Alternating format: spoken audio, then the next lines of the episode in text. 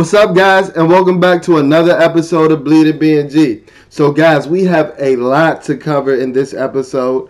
Um, first, we're going to go over the recent signings that the Washington football team had, and that was the signings of wide receiver Adam Humphries and cornerback Darryl um, Roberts. So the Washington football team was pretty quiet in week two, but they capped off the week with this signings. Um, and I'm a fan of both of these signings, um, especially the Adam Humphrey signing, because that allows us to have a legit slot receiver. I know last season um, Curtis Samuel start, um, started playing in the slot a lot more under Joe Brady, but in um, Ron Rivera's system that he had previously played in, he wasn't playing in the slot as much. He was primarily an outside receiver, um, and I think that's going to be um, his position a lot when he's playing in this new Scott Turner's offense as well. Um, that's because I think that Curtis, Curtis Samuel has the opportunity to challenge the field vertically and challenge defenses vertically. So I think that he's going to be on the boundary uh, more often than a lot of the fans in the community think. And then also um, the signing of Darryl Roberts. Um, I love the Darryl Roberts signing as well. He's not a great player, but we just if we just think of this as a depth signing, which it is, he shouldn't be any more than the CB4 or CB5, um, and that's a cornerback four or cornerback five for people that don't know depth chart talk.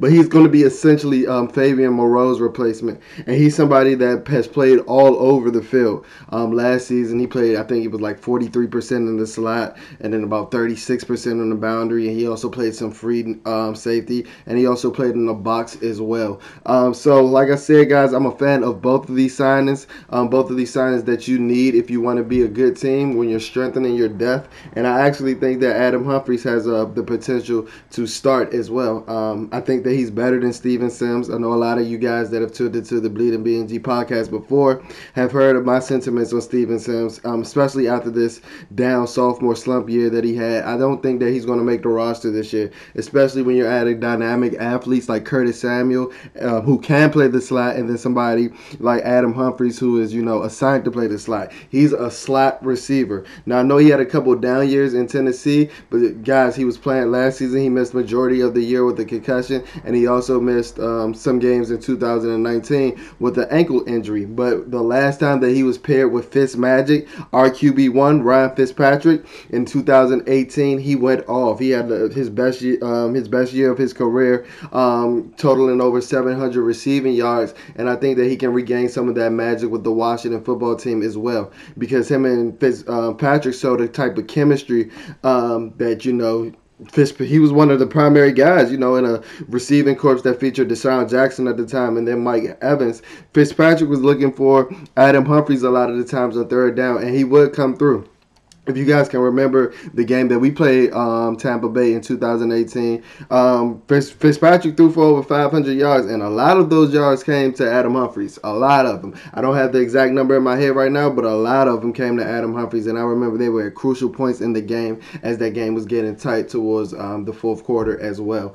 Um, so, like I said, I'm a huge fan of both of these signings. Um, they're depth signings. Like I said, I think Adam Humphries has the potential to start, but we got better. We got better. I think that that so far in the NFL, even though he is a tad bit older, Darryl Roberts has proven to be a, somewhat of a better player than Fabian Moreau. Um, I know a lot of people have been talking about we've been playing Fabian Moreau, Fabian Moreau outside of the position, outside of his position, like you know, starting him at the slot, but he wasn't good on the boundary either. And I was one of Fabian Moreau's biggest advocates when we drafted him, but you know, he signed that deal with Atlanta. It's sad to see him go, but I didn't see I didn't see much of a future here with this organization. So, like I said, I love these signings of Adam Humphries and Darryl Signing. So it's time to get into the nitty gritty of this episode. What this Bleeding BNG episode 10 is mainly about. Um, and I want to give you guys some, you know, um, some background info before um, I get into you know our content of what we're going to go over today. But I actually had the opportunity to do a collab podcast with the Tay and Todd podcast last week, where we actually talked about the free agent moves from week one, and we actually did some draft outlook at some of the guys that we um, like um, within the first five picks for the Washington football team. and that's actually what I'm going to share with you guys as well. Um, so this is kind of different than what we did on the podcast. I love that podcast. Please go, um, please go check that out. Uh, in um, the Tate and Todd Washington Football Team podcast, they're available on all podcast platforms.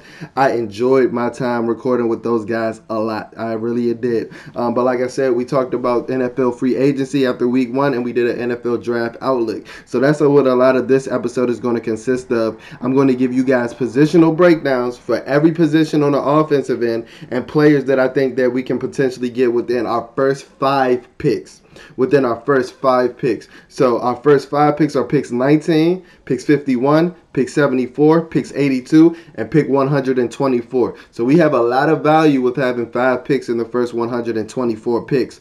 Um, so the reason that I'm only going to do the first five picks is, as you guys know, um, in the Washington football team community and in the NFL community as well. As you get later towards in the draft, that's when it becomes more of a crapshoot. But these are some of the players that are on my radar within the first five picks. So I'm going to be giving you a positional breakdown while also be talking about the scenario where I think that these positional players might be available as well. So this um for um, this episode we're just going to be doing strictly the offensive side of the ball and then in our next episode Bleeding B and G episode 11 we're going to be looking at the defensive side of the ball and I'm going to be giving you my potential prospects for the Washington football team from the defensive side of the ball in that episode as well. So without further ado, let's get started.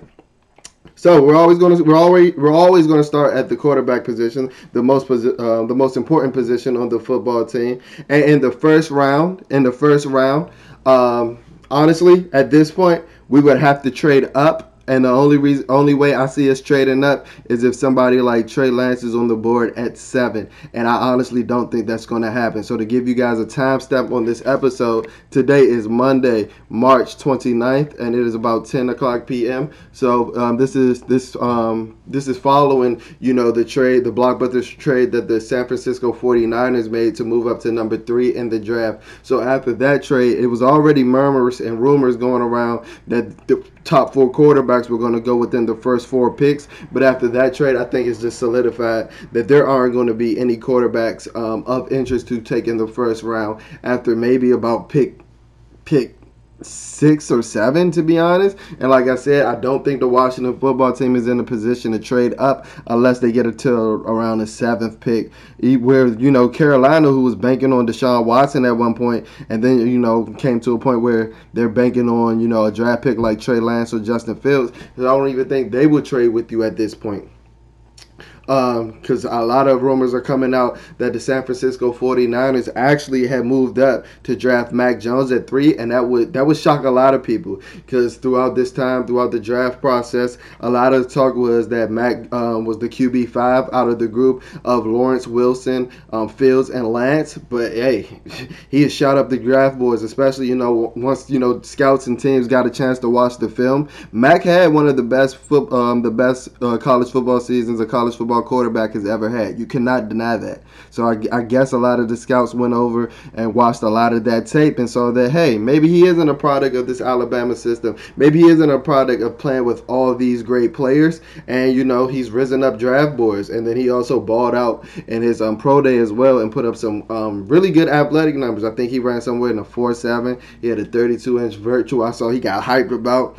So, you know, he proved to be a better athlete than a lot of us thought, than I thought as well. Um, that's a reason why I always had Mac as my quarterback five because, um, as I stated my position on this podcast before, I think to win in today's NFL, you need a quarterback that can make off-platform throws, and I don't know if Mac is that guy. But his athletic numbers has, has proven that, or hasn't proven, but they have backed up the, that he has the potential to become that guy. You know, somebody being as big and as you know as big as Mac Jones. Um, um, he seemed to be a statue in the pocket behind that great um, Alabama offensive line at times. But if you're running a four seven, hey, maybe you got the potential to get out of that pocket and make the play, or get, you know, keep the play alive for that extra extra second um, that's needed in the NFL to succeed. So I don't really think that we're going to be in a position to um, trade up to draft anybody at 19. So if we're looking to draft a quarterback within the second or third round, so that'd be either pick 51 or 74. Um, I think that there are about three quarterbacks that are on our radar within those two picks. So between 51, which is our second uh, second round pick, and then 74, which is our um, our first third round pick. And those three quarterbacks are Kyle Trask. Kellen Mond, and Davis Mills. Kyle Trask is a quarterback out of Florida. Kellen Mond is a quarterback out of Texas A&M, and Davis Mills is a quarterback out of Stanford. A lot of you guys in the Washington football team community has have heard about um, both, you know, Kyle Trask and Kellen Mond. Those guys are both pretty polarizing prospects. Um, but you know, um, a lot of NFL draft um, and a lot of people in the NFL draft community have cooled off on Kyle Trask after the hell of the year that he put on because he had a horrible bowl game. And I was one of those people as well. I know you're not supposed to let one game affect your evaluation, but he did not look good in that game um, at all. And I know he was missing a lot of his options. But as I was mentioning on the Tay and Todd podcast, you don't know on Sunday who's going to be there. So what if you're down to your last options? On the NFL roster to play on Sunday, are you going to look the worst possible? Or are you going to elevate your guys? Are you going to uplift your guys? But I do like Trask. Um, the only thing with me, and the biggest thing with me, I don't think he's one of those quarterbacks that can make those off-platform throws. He's he's kind of like Mac Jones, where you know he stood in the pocket a lot, and I think he has even worse footwork than Mac Jones. He has like he he labors around in the pocket, um, but he does have a decent arm. Um, he has decent accuracy, and he's he's running a pro style type offense in Florida. Um, so you know, grabbing him with a developmental pick um, or being a developmental quarterback at either you know at 74, that would be terrific value. Now maybe not 51, that would be a, a tad bit of a reach for me, but maybe at 74, that would be terrific value. And then somebody you're looking at somebody like Kellen Mond, who has seemed to be at Texas A&M forever um, forever, forever. Um, but I like Kellen Mond a little bit. Um, I don't. I'm not the biggest fan of Kellen Mond, um, but I do think that he's um, the athlete that the Turners and Ron Rivera are looking for to run his offense.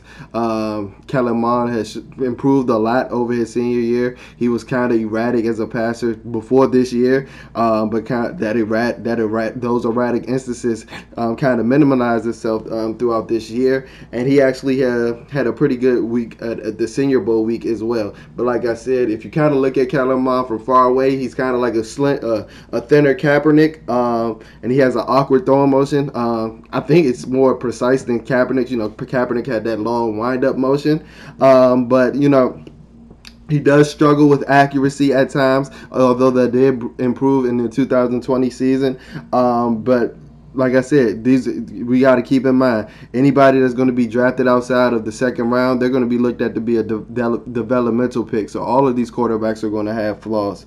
Um, so like I said, I'm not the biggest Kellen Mond fan, but I do see an avenue where he can potentially be available at the 74th pick for the Washington football team. And I do see, you know, somebody like Scott Turner who loves running RPOs, who loves running play action out of the shotgun. Um, I do see a scenario where he may, you know, he may shop around in the Kellen market. And then the other quarterback that I had mentioned is Davis Mills, a quarterback out of um, Stanford. And Davis Mills is probably the most unheralded quarterback out of the three that I mentioned. But I honestly think that he he'll probably wind up in the, having the best NFL career. Um, I think that um, the only knock that I really have on Mills is that he's inexperienced. He's he's coming off one year of become being a full time starter, and we just left that situation with the Dwayne Haskins, so that kind of scares me off. But I honestly think that if Davis Mills stayed in school for the next season, that he had the potential to be the number one pick um, in the 2022 NFL draft. And when you have guys like that who are projecting to, you know, exceed expectations and have pretty high ceilings, I don't think that you can pass up on that. So Davis Mills is actually somebody that I may entertain, you know, trading back from 51 to maybe 54, 55, trading back a couple spots. Um, but he has value in the second round, and I've actually heard him actually um, creeping up um, a lot of draft boards in NFL circles as well. Um, but Mills is a, a solid athlete. Um, as I watched this film, he reminded me of something, uh, somebody who stood in the pocket tall like a don't get me wrong. I'm just talking about how he looked, not really his play style or not his skill, but he stood tall in the pocket, kind of like a Peyton Manning or like a Philip Rivers. Um, and his athletic numbers actually kind of shocked me. Um, in his pro day, with he was within the elements, he ran a four five eight, and he was ripping the ball through the rain. Like it was crazy. Um, he had a, a, amazing pro day, and that's actually um, one of the reasons that he actually shot up the draft boards um, because, like I said, it was in the elements, and he, he it wasn't really a drop off. He didn't miss a beat um, and that was really impressive. Um, so then um, that's it for our quarterbacks as far as our realistic options. So moving on to the running back, um, a running back that I would um, I would consider at maybe 74 or 82 is Trey Sermon. He's the running back out of um, the o- Ohio State University, and Sermon is six feet 221 pounds. And the reason that I would advocate for Sermon in, at these positions is that he's he's he's versatile. Like he has a lot of versatility. No, I haven't really seen him catch a lot of passes out the backfield, but he's somebody that brings a lot of power with him. He brings a lot of power with him. He was splitting um, touches with Master Teague at Ohio State a lot this um, season, but when the playoff time came, everybody you like you saw who it was Trey Sermon time. I think he had consecutive games with over 200 yards before getting hurt early in the championship game, and Ohio State severely um, missed him. Um, they severely missed him when he um, was taken out of that championship game. So Trey Sermon is somebody that will entertain at maybe 82, maybe 75, 74 is a bit too high for him because, like I said, I haven't necessarily seen him catch passes out the backfield. But he is an electric runner. He has kind of a upright running style. But we have to remember, guys, every all the backs, all the backs behind Antonio Gibson on the depth chart are on one year deals. So don't be surprised if the Washington football team does take a flyer on a running back um, within this draft. Um, so that's for Trey. That's it for Trey Sermons, um, running back out of Ohio State. Um, the next running back that I want to mention is Demetric Felton. Um, he, and he's actually a jack of all trades type, weapon type. He's 5'9", 190 pounds, and I think that you can get him in between the 82nd pick or you know he may go a little earlier than the 124th pick, but you can get him around that range. And like I said, he's somebody that he's a type of he's the type player that Scott Turner is in love with. You know, um, the stories came out of how much you know Scott Turner was infatuated with Antonio Gibson in the pre-draft in the pre-draft um, season last year, and that's because the versatility that Antonio Gibson played with. You know, he played primarily wide receiver at the University of Memphis, but Scott Turner saw a vision for him to be a full time running back in the NFL, and that's kind of like the backward scenario. Oh no, that's kind of like the like scenario for Demetric Felton as well. He's um, smaller than Antonio Gibson, a lot smaller, uh, about three inches smaller, and about 50 pounds lighter, about 40 pounds lighter. Um, but he's somebody that's he, he he's electric with the ball in his hands. Um, he runs amazing routes for a wide receiver or for a running back. So he can he'll be somebody that you know lined up in the backfield, matched up. You know when he motioned out, matched up against a linebacker or a safety who's not used to really covering. He's somebody that can exploit those mismatches. And like I said, he's a, he's he's dynamic with the ball in his hands. And I I, I really think like that's a name that I really want you guys to be on the lookout for, um, because his skill set isn't too redundant with Antonio Gibson. And like I said, is he a potential, you know, J.D. McKissic replacement? You know, J.D. is in, entering his last year of his contract for the Washington football team, and they have pretty similar um, statures, and they also have pretty similar stories. You know, coming out of Arkansas State, um, J.D. was a receiver and that moved to running back, and he, you know, J.D. had a lot of um, good games in the Scott Turner system last year, and you know, I think that Demetric Felton is kind of like J.D., but even a tad bit more electric, um, and can potentially run a tad bit, you know, run routes a tad bit better. And you know, J.D. McKissic was what I think he was the second leading pass catcher at the running back position last year. So imagine an improvement at the position from a younger player. I think that Felton can provide that kind of upside. And then um, two more backs that I would consider in between, you know, that 82 to 124 range is Kenneth Gain Kenneth Gainwell. Um, he's a running back out of Memphis. Um, and then Chuba Hubbard. Um, um, the running back from Oklahoma State. So Chuba Hubbard is actually six feet, 208 pounds, and he actually led the nation in rushing in 2019. He did have a bit of a drop off in production this past season, um, but um, it's not anything that I'm too worried about because he didn't have as many touches as he did in the 2019 season as well. And then we also have to remember, like it was still a COVID season, guys. So this season was still like an anomaly, and it's still going to be different from e- any season that was before it and any season that was after it. And if you guys um, are into college football, Chuba Hubbard is the one that actually challenged Mike Gundy to apologize for his statements um, or for wearing that actual actual um, right wing affiliated um, network T-shirt. Uh, that was Chuba Hubbard that actually challenged him and said that he wouldn't play um, if he didn't apologize for um, you know his actions wearing that T-shirt. Um, and I like Chuba Hubbard.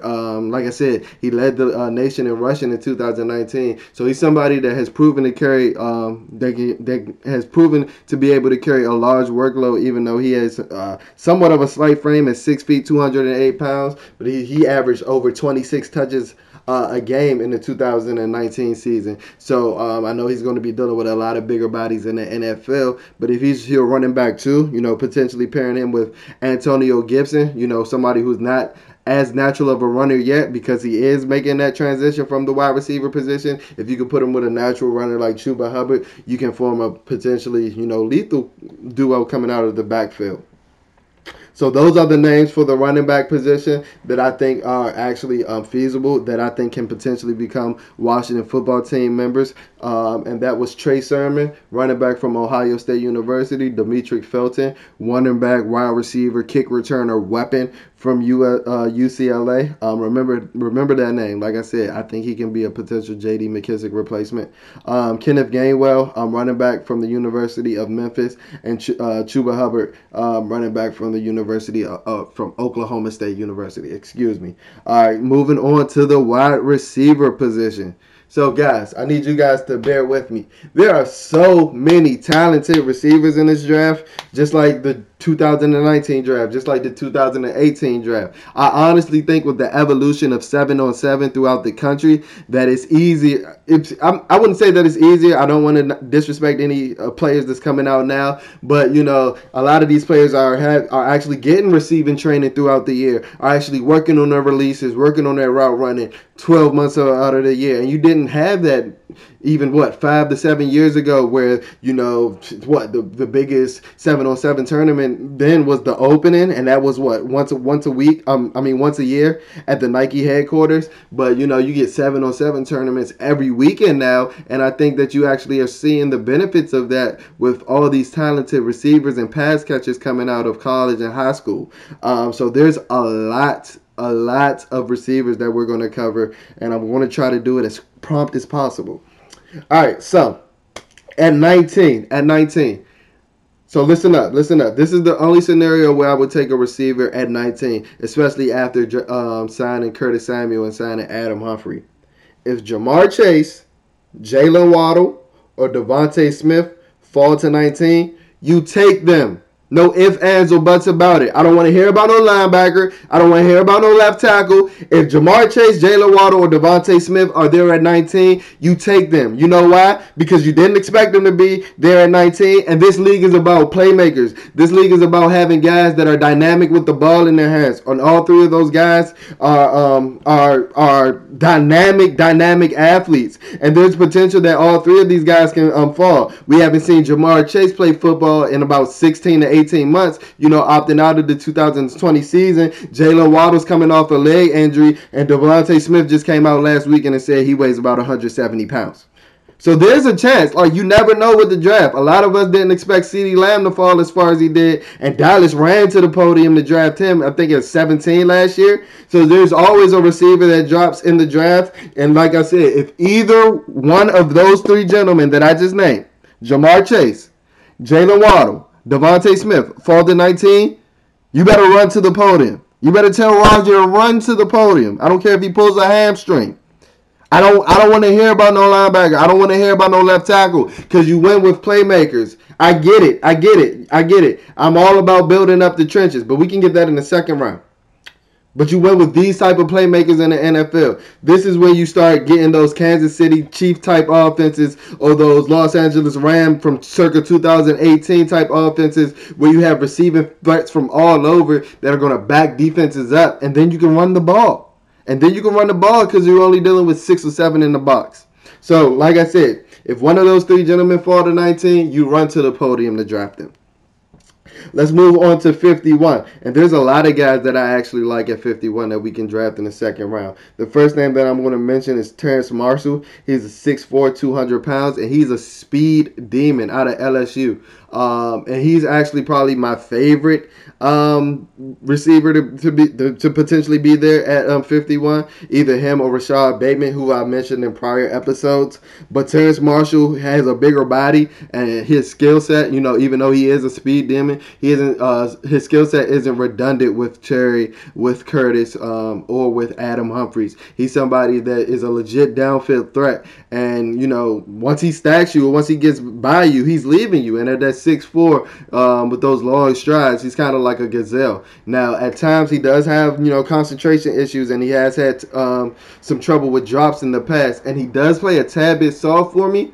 But you know, pairing him with this offense, with you know, pairing this six four speed demon with Terry, who's about 5'11", 6 feet, Curtis Samuels about 5'10", and Adam Humphries, who I think is even shorter than that. You have all that speed on the field, and then and then pairing him with somebody that's six four, I would I would love that. I would love Terry. I love Terrace Marshall um, Marshall's fit for the Washington football team. And like I mentioned before, Rashod Bateman um, has actually um, has actually been rumored to fall down a lot of draft boards. I'm not sure why, uh, but if Rashod Bateman happened to be there at 51, that's another guy that I'm going to be running to the podium for. He's an excellent route runner. Um, he he he he's has been rumored to run around the four threes.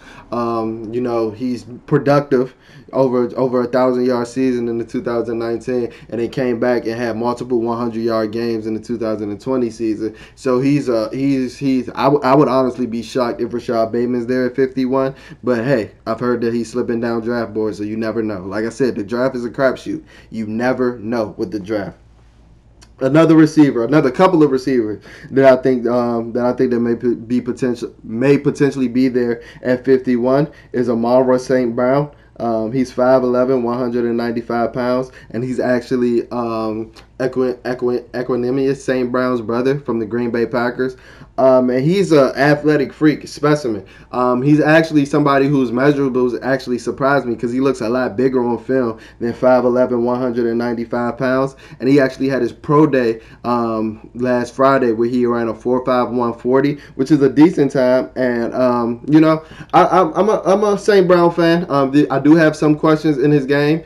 Um, he is tough over the middle. He, he kind of reminds me of a Pierre Desir, honestly, like a prime uh, or like an early career, um, you know, Indianapolis coach Pierre Desir, who's somebody that's going to run those dig routes and, and run over the middle. But you know, my question that I have about um, Amon St. Brown is he he's kind of stiff in his hips. So how how good of a route runner is he? Uh, how how is that going to translate to his on field play? Because um, um, I think his dad John Brown is like Mr. Former Olympia. Um, so you know they're they're muscle bound athletes, him and all his brothers. So does that contribute to some of his hip stiffness? And how is that hip stiffness going to translate to you know actually running routes in the um, NFL? You know that was a lot of uh, a question that a lot of people had about DK Metcalf, but he seemed to answer those questions. So hopefully you know Amon-Ra St. Brown can answer some of them similar questions as well. But like I said, I, I think he's versatile. He's somebody that can play on the outside and play in the slot like Pierre did. So he reminds me a lot of Pierre Desir. Um, and then the other two receivers that I actually wanted to mention uh, that can potentially be there at 51 is Elijah Moore who is 5'9", 185 pounds. He actually had his pro day last week as well, where he ran a 4.35, and he's actually shooting up draft boards. So he may not be there at 51 when you know the draft comes. Um, but he's a great route runner. He's another athlete who's dynamic with the ball in his hands, has tremendous run after the catch ability, and that goes along with the other receiver that I want to mention as well. So I know in the earlier mocks that in the mocks that were coming out in January and February, Mel Kiper and a lot of other people were connecting this name to us at 19. But as we move throughout the draft um, process, it seemed to be evident that this guy is going to be available way, way past 19, and he may be available at 51, and that's Kadarius Toney. And the reason that he may be available is just you know the run on offensive tackle and offensive lineman and edge rushers and receivers. Like we have, um, we have it's a run. We, like this is a d- pretty deep draft. This is a pretty deep draft. So you know once you get those quarterbacks out the way, you're going to start seeing a run on those offensive tackles that are pretty good, and then those offensive linemen, and everybody are going to want to go draft those until you know before the runs bear, So that's you know that's my biggest. That's the reason why I think you know the biggest um, downfall for Kadarius Toney. But I do think you know he's a, he's another jackrabbit with the ball in his hands. I don't think he's as fast as Elijah Moore or some of the names that I mentioned like Terrace Marshall, but he's just as quick, and his change of direction might be the best of all of them. Um, and his his run after the catch might be the best out of all of them. So um, the only reason that's that's kind of making me hesitant about selecting Kadarius Toney is his skill set is kind of redundant with Curtis Samuels. Um, he has he'll have to you know run a lot of jet sweeps. He'll have to we'll have to find ways to get the ball in his hands, and we're already going to have to do that with Curtis Samuel, and we're going to do that with him more because we're paying him more. You know, one of the rules that I always was taught um, when wondering like, why isn't this player getting the ball more than this other player? Is follow the money. You know, Kadarius Toney will be on his rookie contract. Curtis Samuel will be making you know 11 million a year. So you just gotta always follow the money. So at 51, those are receivers that I mentioned were Terrace Marshall from LSU, Amon-Ra St. Brown from USC, Elijah Moore from Ole Miss, and Kadarius Toney out of Florida. Now let's look at 74 and 82, and I'm going to group these picks together because they're only eight picks away. So you know these receivers may be available at both 74 and 82. And those receivers that I want to mention now are Dyami Brown, um, wide receiver from the University of North Carolina, who's somebody I actually like a lot. He's about six feet, 195 pounds, 200 pounds, and um, you know he, I, I, like him a lot. He's he's he, he's coming from a pro style offense in North Carolina. Um, he's not a burner necessarily, um, but he does have some long speed and he is somebody that runs a, a, a, variety of routes. I've seen him run hitches. Um, he was a slant monster in 2020. Um, and I've seen him run the deep route. You know, I've seen he has a pretty good post route. So, you know, coming out of a pro style offense, you know, where he wouldn't have to, you know, get familiar with the route concepts because a lot of the route concepts that they ran at North Carolina, they run in the NFL. Um, so I like Dyami Brown a lot. I like Dyami Brown a lot. Another name that I wanted to mention is Tylan Wallace. He's 5'11, 195 pounds, and he's from Oklahoma State University as well. And Tylan Wallace, when I watch this film, he's somebody that plays a lot bigger than his measurements. Um, I constantly saw this dude boxing out receivers, beating them to the catch point. Uh, I mean, beating them to the catch point, you know, um, coming back to the ball, out out wrestling receivers. He reminds me of like a, a Hines Ward type, like physical, very physical receiver. Uh, kind of like a, a poor man's Juju Smith Schuster. Um, I saw him catching a lot of jump balls for somebody that was 5'9", 195 pounds. I'm not sure he's the best route runner, um, and I'm not sure he's the most dynamic athlete. But with somebody like Hart, with heart like that, like I said, uh, he's he's he won almost every jump ball as if he was like 6'3 or 6'4 or something, and it was crazy. And to talk about and you know the transition from somebody that's you know actually 6'4, um, another receiver that I like in between 74 and 82 uh, is Nico Collins, a wide receiver out of Michigan. Michigan. He's 6'4", um, about 225 pounds, and he actually ran a 4.4640 at the um, Michigan Pro Day. And I like Nico Collins a lot. So um, if you guys are seeing a trend with me, uh, as far as the receivers that I'm mentioning, the bigger body guys are are where I'm leaning towards at this point in the um, draft process because, like I said, I just don't want anybody with a skill set too redundant with what we already have. Um, the bigger receivers that we do have are on the bottom of the depth chart, whether that be you know Cam Sims, AGG, or Kelvin Harmon returning from injury. So I don't I don't necessarily want another you know speed, short, quick guy because I think that you know Curtis Samuel, Adam Humphries and um, Terry McLaurin provide more than enough of that. You need a guy that's going to catch those jump balls. You need a guy that's going to get downfield and stack the corner and, you know, a 50 50 jump ball, especially with a quarterback like Fitzpatrick, who's known to give his his his receivers a chance, who know who's known to throw the jump ball, who's known to you know, hey, hey, one-on-one coverage, hey, my guy's open. Who's known to do things like that. You need that type of receiver um, to to come down with those balls, or who's Fitz going to have confidence to even throw the ball to. Because once Fitz becomes hesitant in doing that, a lot of his game is gone. Because that's a where a lot, you know, a lot of that, you know, carefree play is where a lot of Fitz uh, Fitzpatrick's foundation comes from. So he needs that type of receiver, and I think Nico Collins has the potential to be that type of receiver. Um, uh, Nico Collins is somebody who's you know terrific at the catch point. Um, he runs a lot of in breaking routes, and he's good at boxing out um, guys, kind of like a Tylan Wallace, but just doing it at like five inches bigger and 30 more pounds. So I'm a fan of Dyami Brown, Tylan Wallace, and Nico Collins as well at 74 and 82. Um, and then another name that I wanted to mention is D'Wayne Eskridge as well. Um, I was really a big D'Wayne Eskridge fan, and I still am. Um, the reason that I've cooled off on him some is because, like I said, we signed Curtis Samuel. Um, Eskridge's um, skill set, he's a burner. He's somebody that's projected to run low four threes, high four twos, and his skill set is redundant with Samuel's as well. Um, uh, he he's a little bit better of a uh, he's a little more dynamic than than um than um uh, Kadarius Toney. He's a little more explosive than Kadarius Toney, but you would have to manufacture touches and find ways to get the ball in his hands as well. Um, I don't think he's as good of a receiver as Kadarius Toney, but you know, like I said, I don't want a skill set as redundant um, running in line with you know Curtis Samuel and Terry as well.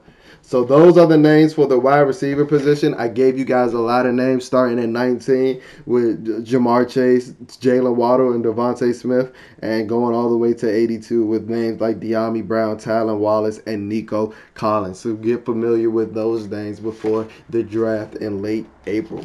So now moving on to the tight end position. Moving on to the tight end position. There's only one first round tight end. Um, I've seen I've seen a lot of draft experts say that he has NFL Hall of Fame talent, and everybody knows I'm talking about Kyle Pitts, the six six freak of nature from the University of Florida, um, and he's projected to go within the top you know six to seven picks. So we're going we're not going to have a chance to draft Pitts. Um, so I'm not even going to entertain any first round options at 19. So what I'm going to do is I'm going to jump straight to 51 and um, Pat Freiermuth Freiermuth, um, the tight end out of the Penn State, um, is actually a guy I like a lot, and you know um, he actually may be gone before 51, but he's about 6'5", he's 260 pounds, and you know he's not the most dynamic athlete, but he's a pretty good pass catching um, option. Um, he's really good at boxing guys out. Um, he's really good running up the seam routes. He's not as good with his outbreaking routes because, like I said, he's not a good, uh, he's not the most dynamic athlete, but he has reliable hands. Um, like I said, you're gonna need passing options like that when playing with a with a quarterback like Fitz. You somebody's that's going to give his guys chance. And Freiermuth is one of those guys that is going to allow Fitz to make those type of throws because, you know, I'm not going to let this guy intercept it. It's either going to be a catch by me or it's going to be an incompletion. But I'm going to fight my balls off for this ball. And um, I like Pat Freiermuth for that. Um, he is, for somebody that's 6'5", 260 pounds, he is kind of inconsistent as a blocker. But remember, we do have Logan Thomas. So you, if you if you do have you know two guys that can block a tad bit and try, you know, give give the effort when trying something that Jordan Reed didn't necessarily do. Um, you can't get away with it in the NFL. It's not like you're relying on your tight ends to be left tackles and opening up lanes unless it's like a Gronk or somebody like that. All right, so for at 74 and 82, I have uh, a trio of names. It's three guys that I like. Uh, Brevin Jordan is a tight end out of the University of Miami. He's a bigger Joker type tight end. He runs a lot of drag and crossers. And guys, um, a lot of people in the Washington football team community aren't gonna like, um, aren't gonna want to hear me say this, but he actually reminds me a lot of Fred Davis um, the 2008 draft pick from the Washington football team as well. Um, Brevin Jordan reminds me a lot of Fred Davis. Um, like I said, he runs a lot of drag and crossers, and he's good with the ball in his hands. It's something that we did a lot with Fred Davis. People forget Fred Davis had an amazing 2010 year before like everything you know fell downhill pretty rapidly. Um, but if we can get that type of production from Brevin Jordan for more than just one season, that would be a damn good pick at 74 or a damn good pick at 82. Um, so like I said, he's a bigger type Joker type tight end, but he will stick his nose in the block, kind of like Fred Davis did. Um, he gave the effort, but his technique was horrible. Um, it's kind of like the same things with jo- um, Brevin Jordan as well. The thing that I do like about um, Brevin Jordan though is that he is a pretty good route runner for somebody that size, running outside breaking routes and inside breaking routes, and that's something that is beneficial and can help a lot of NFL offenses um, tremendously and get a lot of pressure off the receivers as well. So 6'4", 245 tight end Brevin Jordan out of the University of Miami. Another um, another tight end that I like that's going to be there at 74 that may potentially be there at 74 um, is actually Hunter Long, and I've actually seen Hunter Long rising up draft boards as well. And I actually saw some boards where he was actually ranked um, ahead of Pat Freiermuth. He was actually the second tight end on the board. I'm not sure um, how realistic that is because I haven't really seen that amongst the consensus or, or amongst the majority. But I do like Hunter Long. He's a good blocker at 6'5", 253 pounds. He's not twitchy but he's going to um, uh, he's not twitchy, but he's going to give effort all the time. He's he's going to give you effort, and like I said, he's going to give you effort running routes. He's going to give you effort blocking. He's a good, solid, all around tight end. Um, he's somebody that can, you you can use as a move tight end to you know catch those wham blocks or those down blocks um and things like that. Um, my biggest question about him is is he going to be is he going to be able to create enough separation at the NFL level? But as somebody at six five, you know that's another one of those big targets that you need for a quarterback like Fitzpatrick. And then um, the third tight end that I wanted to mention with these group of the trios is Tommy Tremble. He's 6'4", 250 pounds, um, out of the University of Notre, Notre Dame, and he's an athlete. He's an athlete. He's somebody. He looks kind of like an H back. I think he wore number 24 um, at Notre Dame, and he had limited production in, in um, college.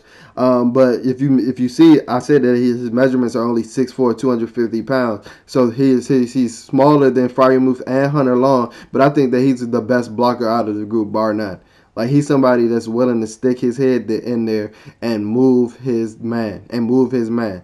Um, he had limited production as a receiver in um in college, but I think that's because Notre Dame saw how effective of a blocker he was. It was like, why take him out? You know, let's let's let's provide this extra pass protection for Ian Book. But like I said, Tommy Tremble is a, a pretty good athlete. Like when he did have the ball in his hands, he's pretty dynamic with it, especially for somebody coming from the tight end position. The only knocks on uh, the knocks I really have on him is that he had limited production as a pass catcher, and he also has short arms and a narrow frame compared to most, uh, you know, NFL tight ends. So you know when he has to engage with blockers and disengage from blockers and things like that, is he going to be able to do it due to his shorter arms? But if we move him as like a move tight end, um, where he's motioning in and out of the backfield, um, you know, splitting out wide, splitting out in the slot, and making those down blocks, then hey, I think he can be very effective, um, and he provides the versatility that Scott Turner loves and is looking for.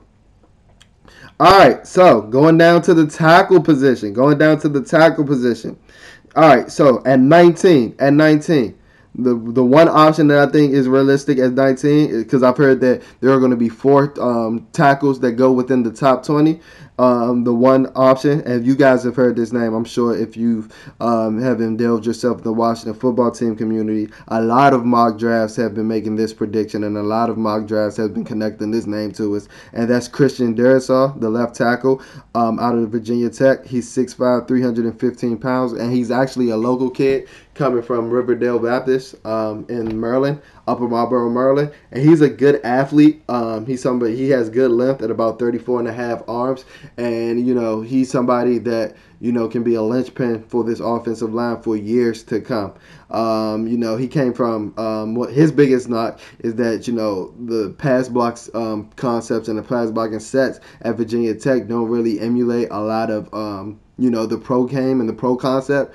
Uh, I think PFF only had him having like 76 true, you know, um, pass blocking sets as a left tackle, which is like crazy considering that he, um, they played a full game schedule at the Virginia Tech. Um, so that was kind of crazy. Um, but like I said, he's a good athlete. He has great feet and those 34 and a half inch arms. It makes makes it very hard for um, defenders to move around him. Especially he's like a dancing bear type guy, kind of like Trent Williams. I don't want to put that on him because you know Trent was the number four pick, and Trent is a potential Hall of Fame type player. But um, I think he's he's uh, he's along the lines of that type of left tackle. You know, athletic, um, nimble on his feet type tackle. and I would love to pick if Christian Darrisaw was there at 19. Um, there's actually rumors that he may not be there at 19. Um, so if we were there, if we were to get him at 19, that actually may be somewhat of a steal or um, pretty good value to um, at the very at least. Um, at 51, I have two names for you at the tackle position. The first one is Dillon Radunz. Um, he is 6'5", 305 pounds, and he's a mauler. Um, he has somewhat short arms, so uh, a lot of scouts um, have been saying that he may have to transition to guard. Um, and the biggest knocks on him are those short arms and the level of competition. But he actually answered some of those questions about the level of competition standing out in Senior Bowl practices um, throughout the Senior Bowl week. And like I said, I like um, watching Radunz film. I like him a lot. Um, he's a mauler. Like like I said, he's a mauler. I don't know if that's dealing with a lot of inferior competition and a lot of smaller players. Um, I don't know if that's going to translate in the NFL uh, because, like I said, he does have you know kind of kind of slender uh, measurements for uh, if slender is a word that you can use for NFL left tackle. Um, his measurements at 6'5", 305 pounds. You know his frame is kind of thin and he can stand you know put on a couple pounds. But I was surprised to see you know his play style. Like he's a mauler. Um, he has pretty good feet, um, but that's not what he's known for. Um, so I'm not sure if he's going to be able to maul defenders in the NFL when they're just as big as him, if not bigger. And that's my biggest concern uh, for Dillon Radunz. He's out of North Dakota State. And then the other tackle that I wanted to mention that can potentially be there at 51 is Samuel Cosmi. He's an athletic freak. He is 6'6", 310 pounds. So he kind of has a thin frame as well. But he's an athletic freak. He ran in the 4.7s um, in this 40-yard dash at his pro day. And he had 36 reps and the benchmark. Um, and my biggest knock on um, Cosmi personally is that it, I, I didn't like his technique when I was watching his film. But the one thing that I did notice is that um, he had pretty good feet. And then those athletic numbers backed it up. You know, somebody 6'6", 310 pounds running a 4'7 is freaky. Like, don't get it wrong. It's freaky. I know I'm talking about a guy that might be drafted in the second or third round, but that's freaky. And then he's putting up 36, 36 reps of 225 pounds in the same day. Like that's insane numbers, and that's the type of prospect that you can work with. That's the type of prospect that you take a flyer on that you develop, and no better pick than doing it in the second round where you're getting a value like that. Um, so the biggest, um, like I said, one of the biggest knocks on Cosmi is that you know he's he's a big tw- Big Twelve um, offensive lineman where you know defense is optional. Um, so how much adversity did he really face from pass rushes and things like that? Um, and that's you know that was one of the biggest knocks as well as his technique. But you know he's like a big mold of clay that I would love to work with. Like like those numbers aren't an accident. Like those numbers can can can be backed up into pretty good football play. And I think you know the Washington football team can take potentially take a flyer on Samuel Cosmi, tackle out of Texas. All right, so a tackle that I wanted to mention that may be there in the third round with pick 74 and 82 is tackle Spencer Brown. He's actually 6'9", 315 pounds. So you guys see, I'm I'm all about grabbing these giants. He's 6'9", 309 um, 315 pounds from the University of Northern, Illinois. He's actually a former basketball player, um, and he has a pretty um, he has a long, long frame. Like you would have to drive a bus to get around him. Like he has a long frame. Um, I do question his technique as well, because like I said, he did start off at UNI as a basketball player that transitioned over to football. But I do, I do like um, I do like some of his movement in the run and the pass game. Um, he's able to get to the second level. Um, as far as you know the competition that he's going against. It seemed like he was able to get to the second level pretty easily to make seal all blocks to open up backside alleys and things like that. The one thing that did scare me is that he did um, struggle. Unlike um, Radunz, he did struggle in at the Senior Bowl when um, you know the level of competition stepped up. Um, so that kind of you know scared me off a little bit. But somebody that's 6'9", 315 pounds, and that's you know just scratching the surface, uh, you know taking a flyer on him at 74 and 82 isn't a bad idea as well. And then I didn't really look too much into interior linemen, guys, and that's because I don't think that we're going to be spending too much capital within our first five picks because we have an $18 million man in Brandon Scherff. You know, Saahdiq Charles is said to be coming back. Um, Wes Schweitzer is going to be on his second of his three-year deal.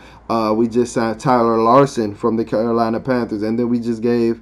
Um, Chase Roullier extension as well. So I didn't really entertain the fact um, to look too much into the interior linemen. Two linemen that did spark my interest though was Trey Smith out of Tennessee and Wyatt Davis out of Ohio State. So you guys can look at those two guys. Those two guys are maulers in the run game that would actually fit this um, offensive line perfectly as well. Um, so guys, that was a lot, a lot of information for Bleeding BNG episode 10. So hopefully you guys feel more prepared as we move towards the draft. Remember, the draft is only about a month away, guys. The draft is at the end of April, so we're about four weeks away from the draft three and a half weeks away from the draft. Um, so hopefully today's episode you can, guys can use as a guide um, to help you as you're looking at offensive um, players to help the Washington football team um, for now and in the future. As always, please, please, please subscribe to our YouTube channel. Please follow us on Instagram and Twitter. Our Twitter is at Bleeding BNG. That's at B L E E D I N B N G. And then our Instagram is at Bleeding BNG, but the spelling's a tad bit different. That spelling is at B L E E D I N G B N G. And like I said, guys, we're available on all podcast platforms at this point. So feel free to leave a star rating. I would appreciate it if you guys left a star rating. Let me know what I need to work on. Leave feedback in the comments. I love you guys. Um, I really appreciate the comment, um, the feedback that you guys gave me um, from our um, collab episode with the Tay and Todd podcast. Um, a lot of you guys like that episode a lot, and I'm looking to do more with those guys as well. So like I said, please follow us on um, Instagram. Please follow us on Twitter. We're available on all podcast platforms and subscribe to our YouTube. Search Bleeding BNG on YouTube or Bleeding Burgundy and Gold. Thank you guys for tuning in to episode 10. I'll see you guys later. Peace.